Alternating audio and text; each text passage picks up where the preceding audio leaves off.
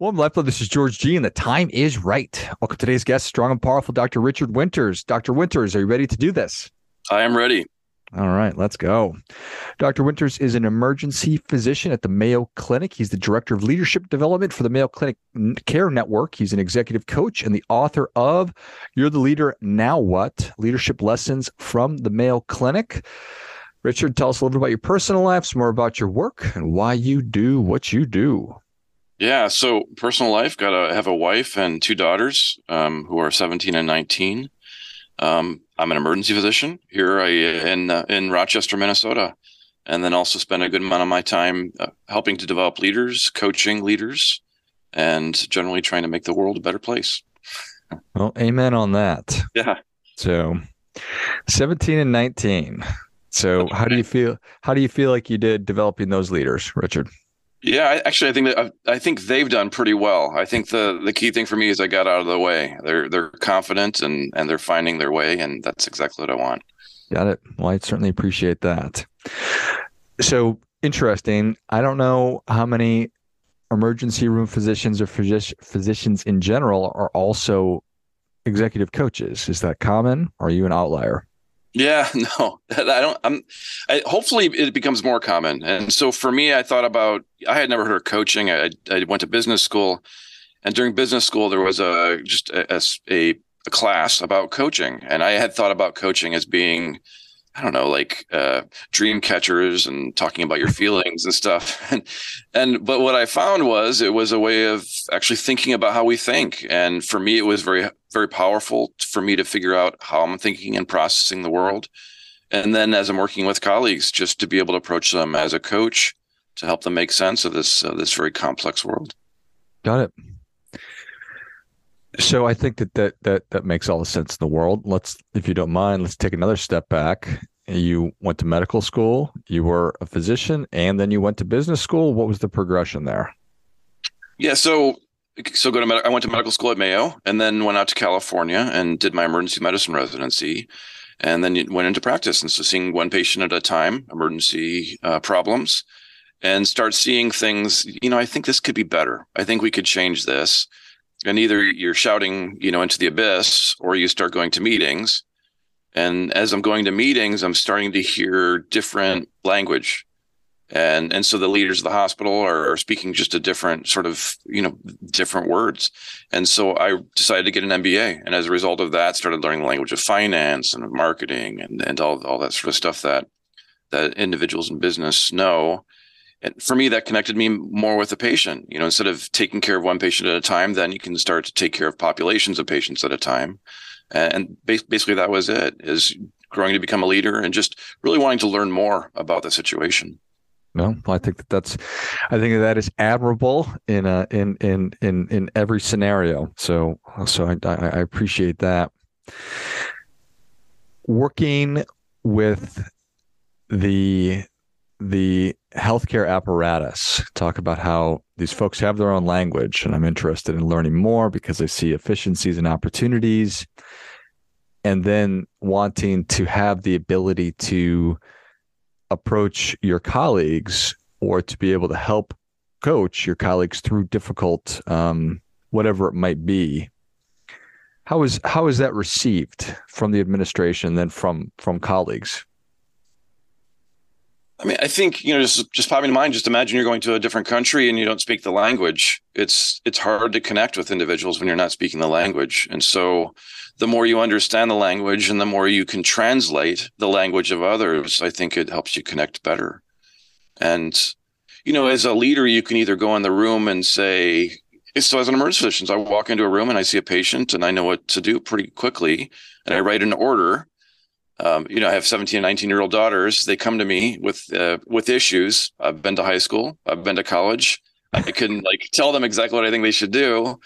But I find in those sorts of situations, the you know the writing in order, telling people what to do, doesn't work out so well, and it doesn't work out so well in meetings also. And so the the language of coaching uh, and understanding the language of others is, I think, really helps you connect with them and helps them. the real the idea here is helping them to understand um, the best ways to move forward and kind of pooling all the, their different perspectives together. And, and, and coaching really helps me from that perspective. Yeah, yeah, I think that that's a I think that that's a great a great analogy. So you're the leader. Now what? What was the motivator there? So.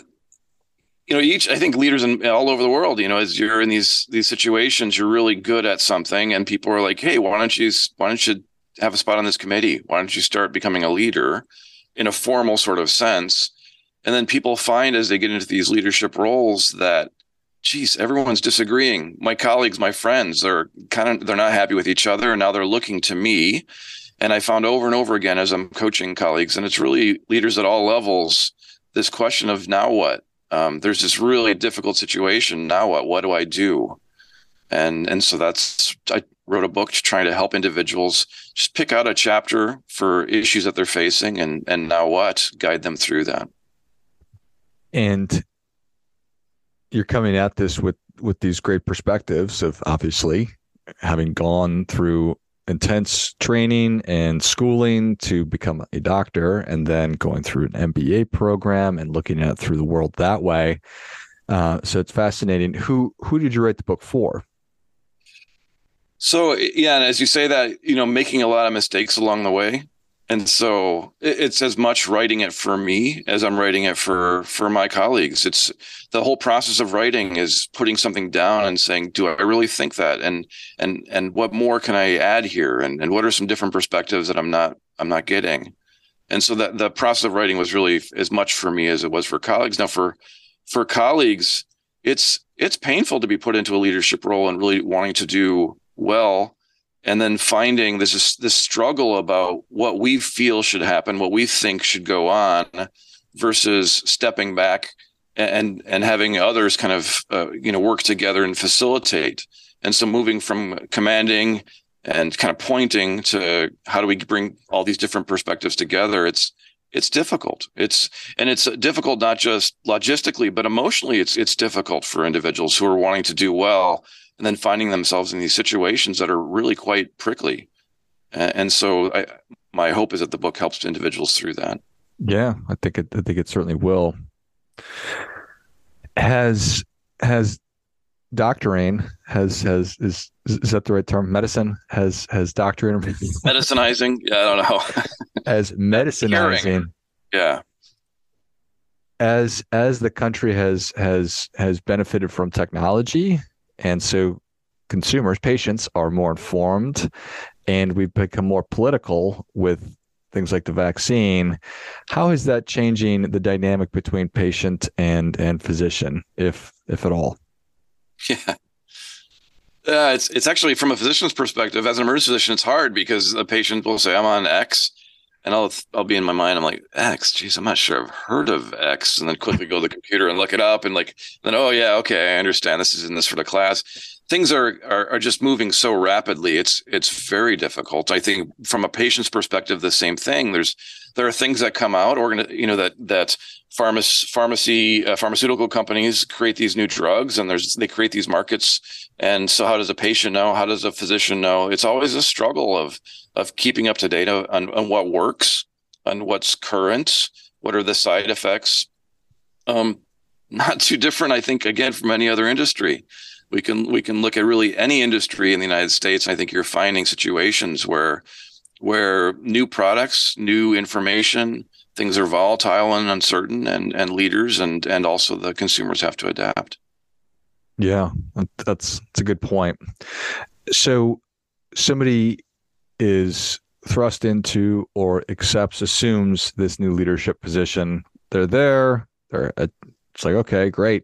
I thought I wanted this. Now I'm not so sure. Or yeah, this is exactly what I wanted, but it's totally different. How open are, how open is, is, is a physician to learning new information and, and, and retooling, recognizing that I have gaps and I need new trainings? It's going to depend on the individual. So there are some individuals who go into leadership positions because they seek power and they want control, and they're going to go their direction. Those leaders, in my experience, tend not to do so well. we hear about those leaders sometimes, but that tends not to be the case. Um, uh, and then there are those leaders who step into roles because they're wanting to make a difference. And um, our best leaders there are learners. I mean, they are they're looking at the way they are receiving the world in these situations, and they're trying to find ways of better doing that. And they're also looking at how they can best help uh, colleagues. And then there are leaders, you kind of alluded to this, everyone else steps back, and then they're like, okay, it's me. Uh, and I, I find those leaders to be also the the learners, individuals trying to figure out how to how to navigate the world. Yeah, people that are are viewed appropriately as the one for the job, and I accept this responsibility, and to do a good job and to serve the people that are relying on me, I need to recognize that I need to learn and reskill or retool or or, or whatever the case may be. Yeah, and there's, and I think uh, we need to like clearly. So there's formal leadership roles where you have a position, but there's a lot of informal leadership roles where there are individuals with no position that we work with, who are the individuals everyone goes to to seek information, to try to figure out how to navigate this change, to to try to boost up our confidence and connect with our values. And so I, I don't see, and I wouldn't look at re, a formal leadership role as being the requirement to have a huge effect on our colleagues. Yeah. I, I it strikes me that that every Anytime other human beings look to a human being because they're in a situation where they need their help, and certainly when we're talking about our health, uh, it's the one. It's one of the only times that I only want one thing. I want to not feel badly. I want to be healthy again. That the more we could equip doctors, physicians with the tools to to be better leaders, that that it makes all the sense in the world. Yeah, and I think. Uh, yes, I think, and in general, from a human perspective, the more we can approach others in ways to help them from where they're at, as opposed to where we're at, the better we're going to be able to help. And so if that's a physician talking to a patient, um, if it's my agenda, it may not be as helpful for you. And maybe your point is that you'd like to hurt less. And there, that's maybe one path, or maybe you're, you would like to have, be able to be more able to do specific activities and don't care about the pain as much. That's a different approach. And unless we're actually listening to others and helping them kind of make sense of their situation, we're, we're not going to be able to connect and help them in, in the way that's best for them. And if I only have five minutes with this person, and then I have fifty more people that I have to see, that yeah. makes that pretty tricky. It is difficult. It is. And if I want to change that, I need to be an advocate and be able to go into that boardroom with those other folks and speak their language to actually affect change. Yeah, we we navigate difficult situations, I think, all of us. And is that a reasonable thing, or is that a ridiculous thing that I just said? Is is do you see a, an individual physician contributor as someone who has the ability to step up and to say, within this organization, I can make change. We need to change the way that we're approaching patient care. Yeah, I think I think that voices speak up. They identify opportunities for improvement, and then they can make a change. I think there is a reality of the availability of resources and how those re- resources are allocated. Um, I, I think there's could be arguments there, but resources are not unlimited, and so that's difficult. Wouldn't it be great to spend eight hours with someone? It, I mean, it, it might, um, and it could, you know, it could, it could definitely be, um, it, would it be better to spend four minutes than two minutes? Certainly. Um, and, and so I think that that is where the difficulty arises is, is matching the resources that are available with the ideas that we have for how we can improve things. And that tug of war is it's essential because we we need to take care of one patient, but we also need to take care of populations of patients. We need to take care of one colleague in our organization, and we also need to take care of the team and the organization. These are really difficult things. Truly. And talk about being mindful of resources, an emergency room physician, you you you recognize we have a finite amount of time to get this person exactly what they need, and we do not have time to make a lot of errors or to spend. So I think that that's super interesting. I spend a lot of time thinking about prioritizing and then allocation of finite resources. Yeah, and as an emergency physician, I think we tend to think of emergency physicians as people who go into these really unknowable situations. But as an emergency physician for twenty-five years, there's, I mean, we have processes and frameworks for for most everything, uh, the most bizarre to the most common. Um, it's not like we're we're making things up in the moment, and and so there's best practices that form on the one hand, but on the other hand, there's also the novelty, the the new stuff that comes in, and and our best practices and our frameworks can help us adapt, um, but we also need to be questioning best practice, which is by definition past practice. Right. Yeah, it strikes me that that is, you know, really a big part of, um, I shouldn't probably be attempting to use these these terms, but it's that's part of the scientific method, is to test things and to see how they're holding up and look for opportunities to make them better. So I, I certainly appreciate that. How many how many physicians are are are you responsible for? So I am, so our organization, we have sixty-five thousand employees throughout Mayo Clinic.